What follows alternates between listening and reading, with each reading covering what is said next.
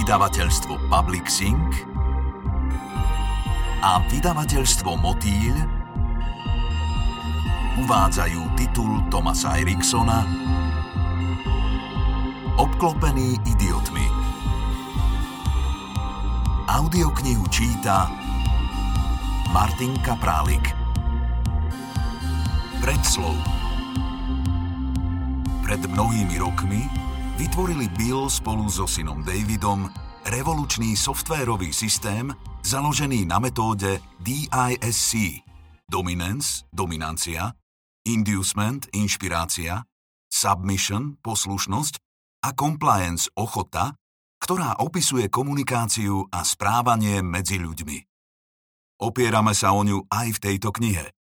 Bill nás už bohužiaľ opustil, no ich spoločnosť TTI Success Insights naďalej vedie David.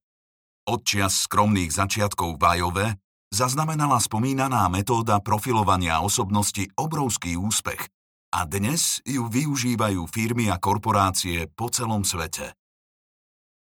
Všetko sa to začalo otázkou. Jednoduchou, konkrétnou. Môže farmár predať viac zrna, ak sa bude na svoju farmu iba pozerať?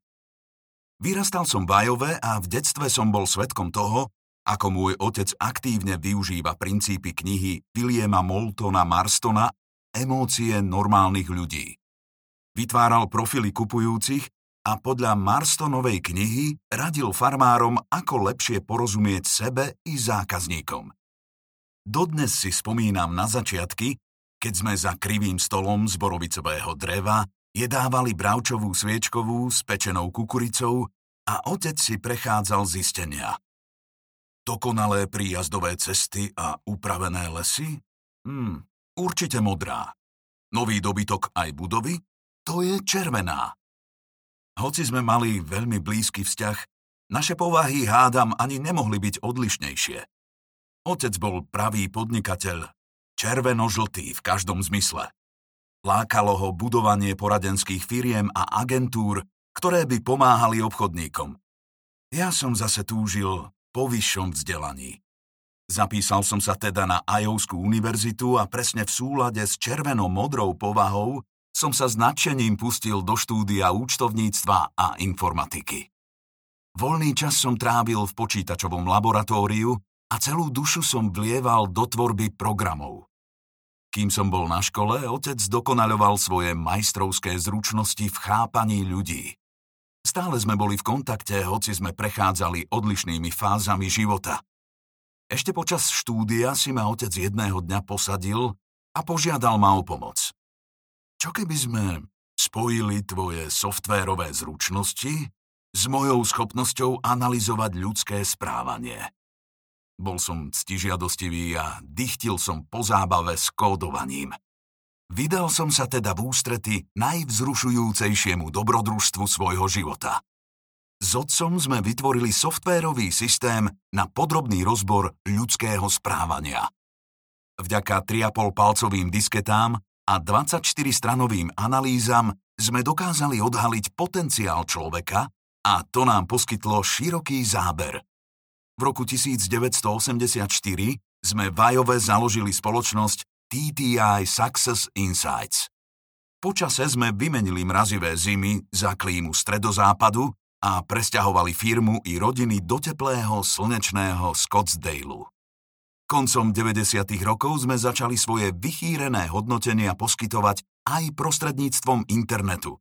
Dnes máme úspešný podnik s distribútormi po celom svete. Možno sa celý život čudujete, prečo sa tak líšite od iných. Ľudské správanie je veľmi komplikované a nejasné. Niektorí jedinci sa občas správajú ako idioti. Pochopenie dôvodov našich rozhodnutí je väčší oriešok. Vyhlásiť niekoho, kto sa prejavuje inak za ignoranta či tvrdohlavca, je veľmi ľahké, no zároveň nebezpečné. Dnešný svet však potrebuje dômyselnejší prístup a zameranie na prednosti i slabiny každého z nás. Môj otec už žiaľ nie je medzi nami, no náš spoločný cieľ odhaliť ľudský potenciál žije dodnes. Táto kniha vychádza z konceptov, ktoré otec používal pri školeniach predajcov a aplikuje sa na čosi oveľa zložitejšie. Pochopenie idiotov okolo nás. Pri čítaní sa veľmi rýchlo zorientujete v rozdieloch medzi červenou, žltou, zelenou a modrou farbou. Dúfam, že si odnesiete aj zo pár praktických rád, ktoré vám pomôžu efektívne komunikovať s každým typom osobnosti. To najdôležitejšie, čo vám táto kniha môže dať, je však pochopenie, že idioti naokolo vlastne nie sú idioti. Každý z nich si zaslúži úctu, porozumenie a ocenenie. Koncepty, ktoré nájdete v knihe, môže využívať ktokoľvek a vďaka ním sa posunúť. Pozrite sa na to takto. Ak ich nepochopíte alebo odmietnete používať, ostanete naďalej obklopení idiotmi. A to nechce nikto. David Bonstetter, výkonný riaditeľ TTI Success Insights.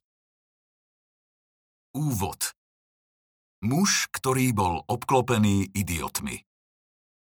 Na strednej škole som si prvý raz všimol, že s niektorými ľuďmi vychádzam lepšie a s inými horšie. S väčšinou kamarátov sa mi zhováralo ľahko. Našli sme tie správne slová a všetko šlo ako po masle. Nezažívali sme konflikty, mali sme sa radi. Boli však aj takí, pri ktorých sa všetko kazilo. Nevnímali, čo som hovoril a ja som nechápal dôvod. Prečo je komunikácia s určitými ľuďmi bezproblémová a iní sú ako chmuľovia? V mladosti som sa tým veľmi netrápil, no zaujímalo ma, ako k tomu dochádza. Niektoré rozhovory prebiehali prirodzene, druhé sa ani poriadne nezačali, bez ohľadu na to, ako som sa správal. Nerozumel som tomu. Začal som teda skúšať rôzne metódy. V podobných kontextoch som sa vyjadroval rovnako a sledoval reakcie. Niekedy to zabralo a rozprúdila sa zaujímavá diskusia. Inokedy sa nestalo vôbec nič. Ľudia na mňa zízali, ako by som bol z inej planéty a miestami som sa tak aj cítil. V mladom veku pozeráme na veci často veľmi jednoducho. Ak niekto z mojich priateľov zareagoval normálne, automaticky to pre mňa znamenalo, že je ten dobrý. Podľa rovnakej logiky som dospel k záveru, že s ľuďmi, ktorí mi nerozumeli, niečo nie je v poriadku. Čo iné by za tým mohlo byť? Ja som bol predsa celý čas rovnaký. Niektorí boli jednoducho čudáci, tak som sa im radšej vyhýbal, pretože som im nerozumel. Nazvite to naivita mladosti, ak chcete, no vyústila do zábavných situácií. Časom sa to však zmenilo. Život pokračoval ďalej. Práca, rodina, kariéra. Stále som si škatulkoval okolie do dvoch skupín. Dobrý a citlivý na jednej strane a zvyšok na tej druhej. Jednotlivci, ktorých som nejako nedokázal pochopiť.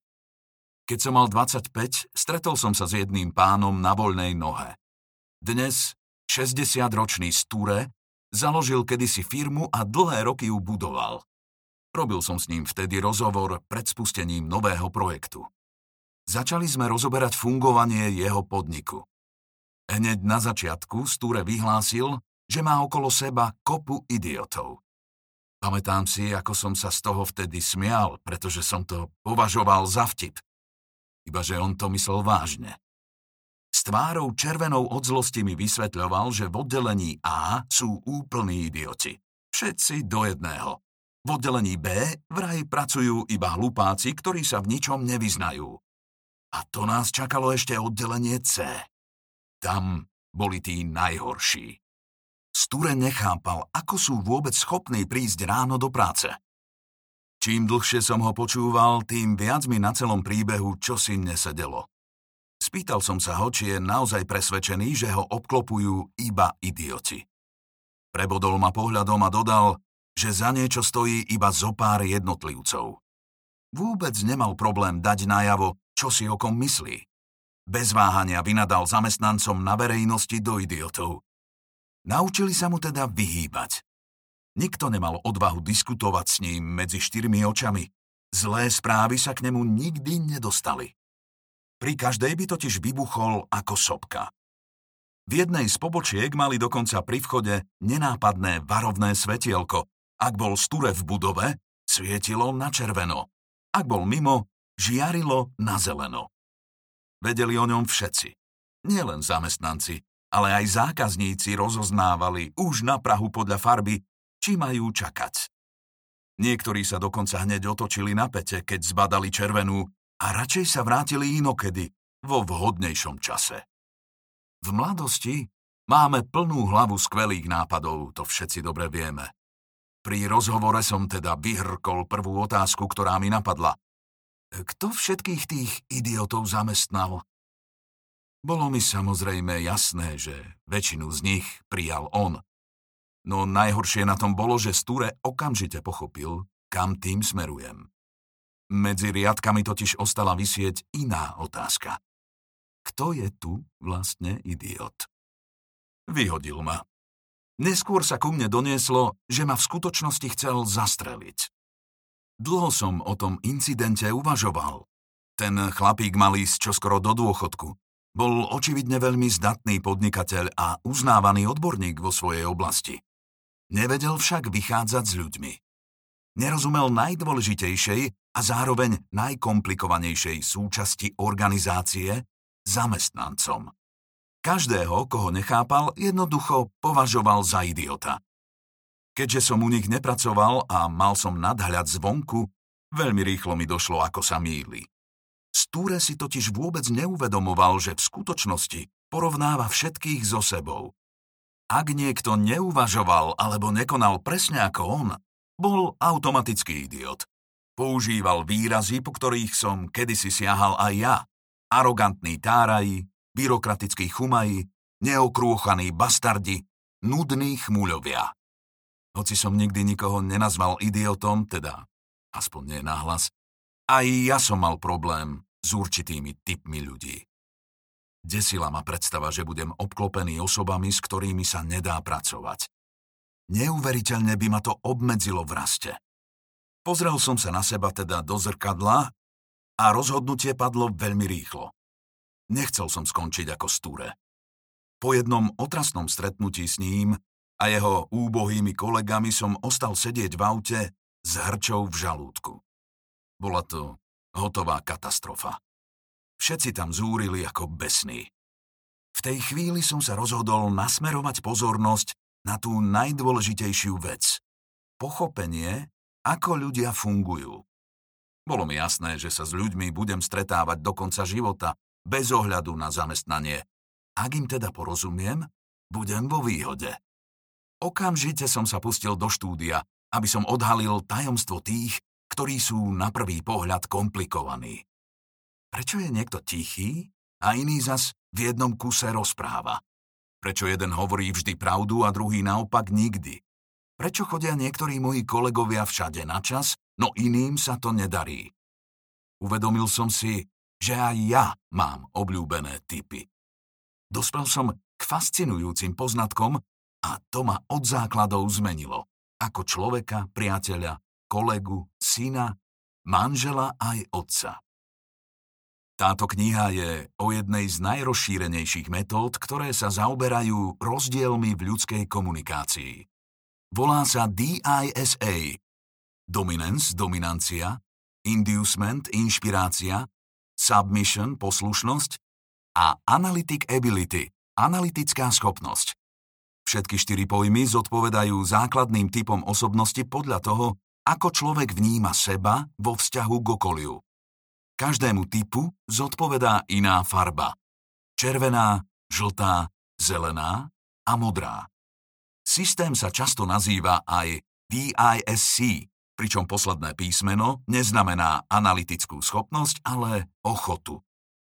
Rôzne verzie tohto nástroja používam už viac ako 20 rokov a výsledky sú skvelé. Chcete sa stať odborníkom v oblasti prístupu k ľuďom? Existujú rôzne spôsoby. Ten najbežnejší je preskúmať tematiku a osvojiť si základy. Ibaže ani najprepracovanejšia teória z vás nespraví prvotriedného komunikačného profesionála. Až keď začnete využívať poznatky v praxi, vypestujete si skutočnú schopnosť, ktorá zaberie tam vonku. Je to ako s jazdou na bicykli. Ak sa to chcete naučiť, musíte naň najprv vysadnúť. Až potom zistíte, čo treba robiť. Skúmanie správania ľudí a rozdielov v komunikácii ma úplne zmenilo. Už neškatulkujem, nesúdim druhých, pretože sa odo mňa odlišujú. Oveľa trpezlivejšie pristupujem k takým, ktorí sú mojím úplným protikladom. Netvrdím, že nezažívam konflikty alebo neklamem, no stáva sa to veľmi zriedka. Z Turemu som vlastne veľmi vďačný. To on vo mne prebudil záujem. Bez neho by som asi nikdy nenapísal svoje dielo. Chcete lepšie pochopiť medziľudské vzťahy a komunikáciu? Počúvajte ďalej. Nie len prvé tri kapitoly, ale celú knihu. Pri troche šťastia sa už po niekoľkých minútach vydáte na dobrodružnú cestu, ktorú som objavil aj ja pred 20 rokmi. Sľubujem, že neoľutujete. Thomas Erikson, odborník na správanie, lektor, spisovateľ. Ešte jedna poznámka. Na zjednodušenie vyjadrovania som sa rozhodol používať mužský rod aj pri všeobecných príkladoch, ktoré sa netýkajú konkrétnych osôb.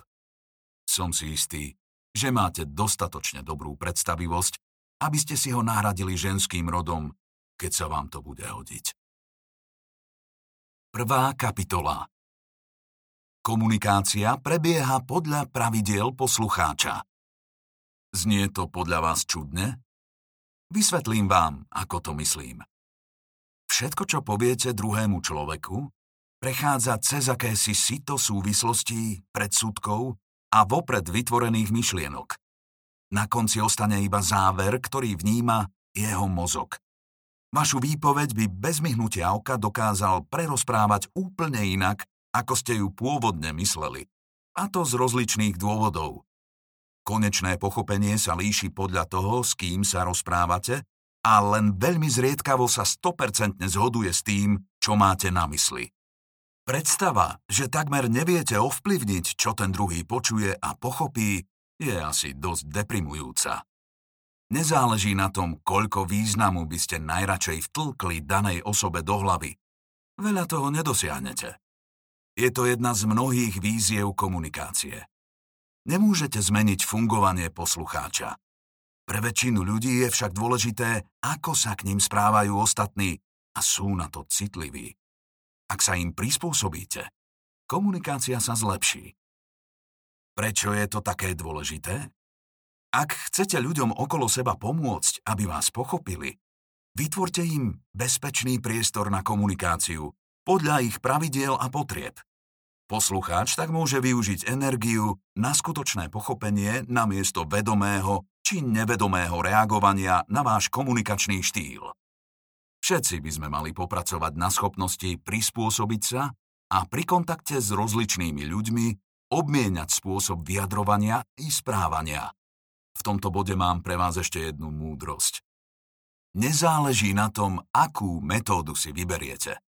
Ako jednotlivec budete vždy v menšine. Väčšina ľudí naokolo bude fungovať inak ako vy, bez ohľadu na vaše správanie. Pri komunikácii nemôžete vychádzať iba z vlastných priorít.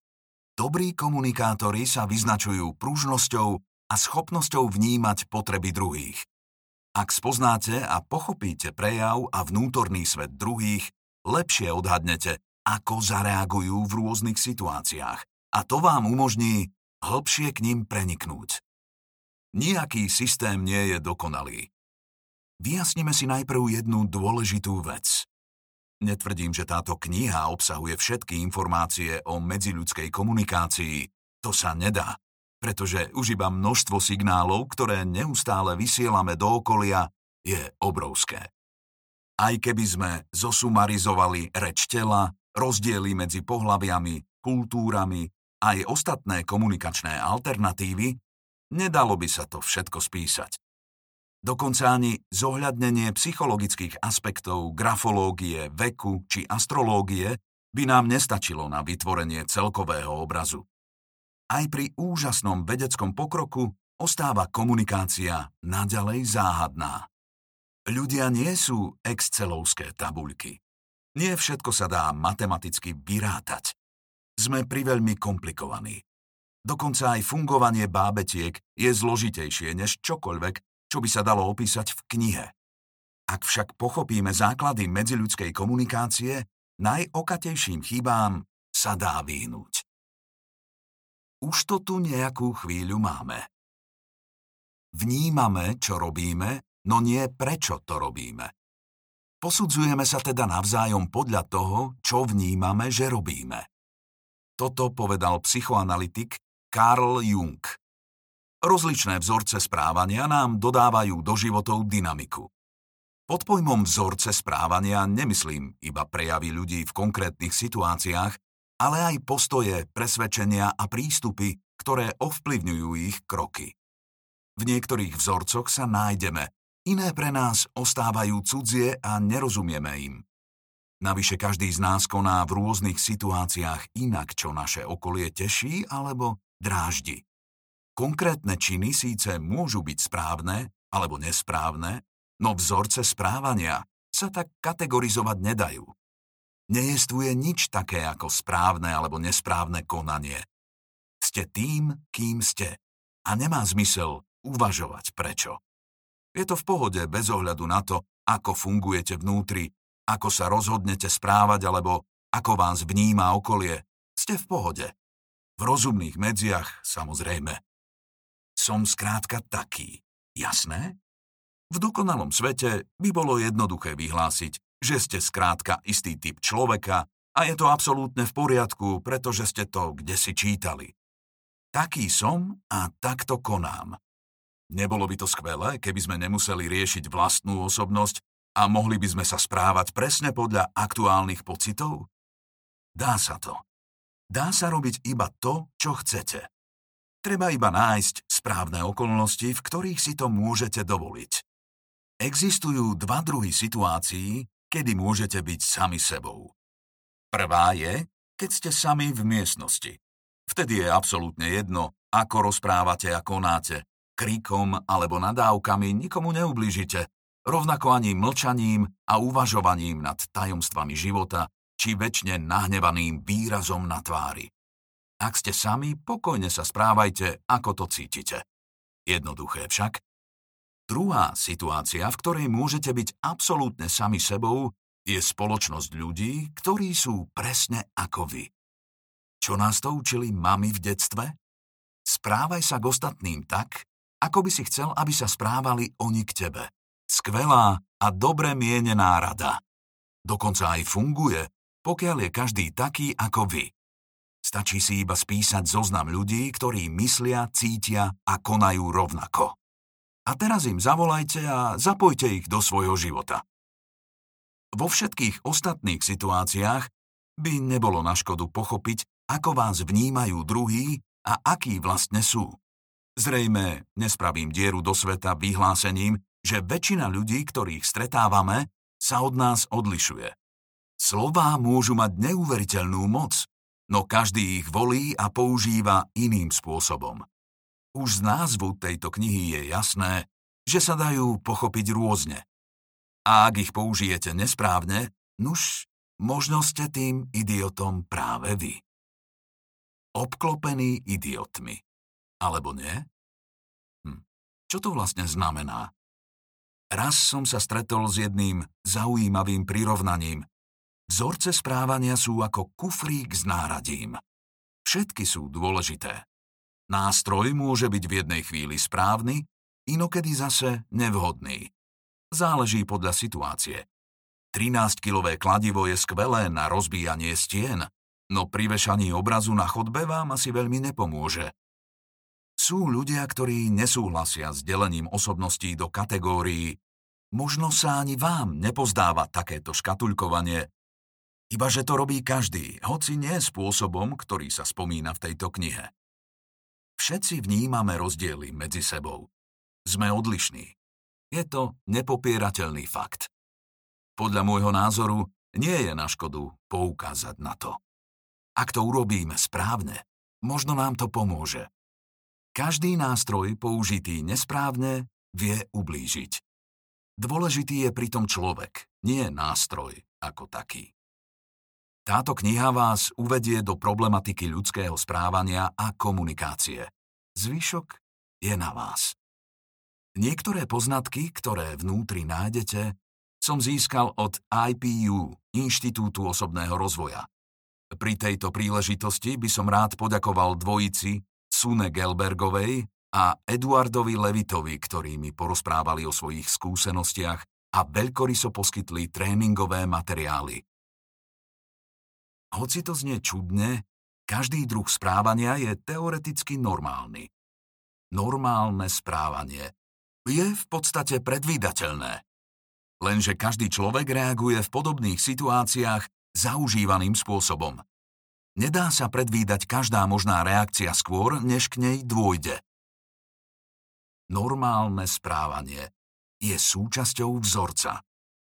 Často reagujeme podľa nemenných vzorcov, takže by sme mali rešpektovať aj vzorce druhých a pochopiť tie svoje.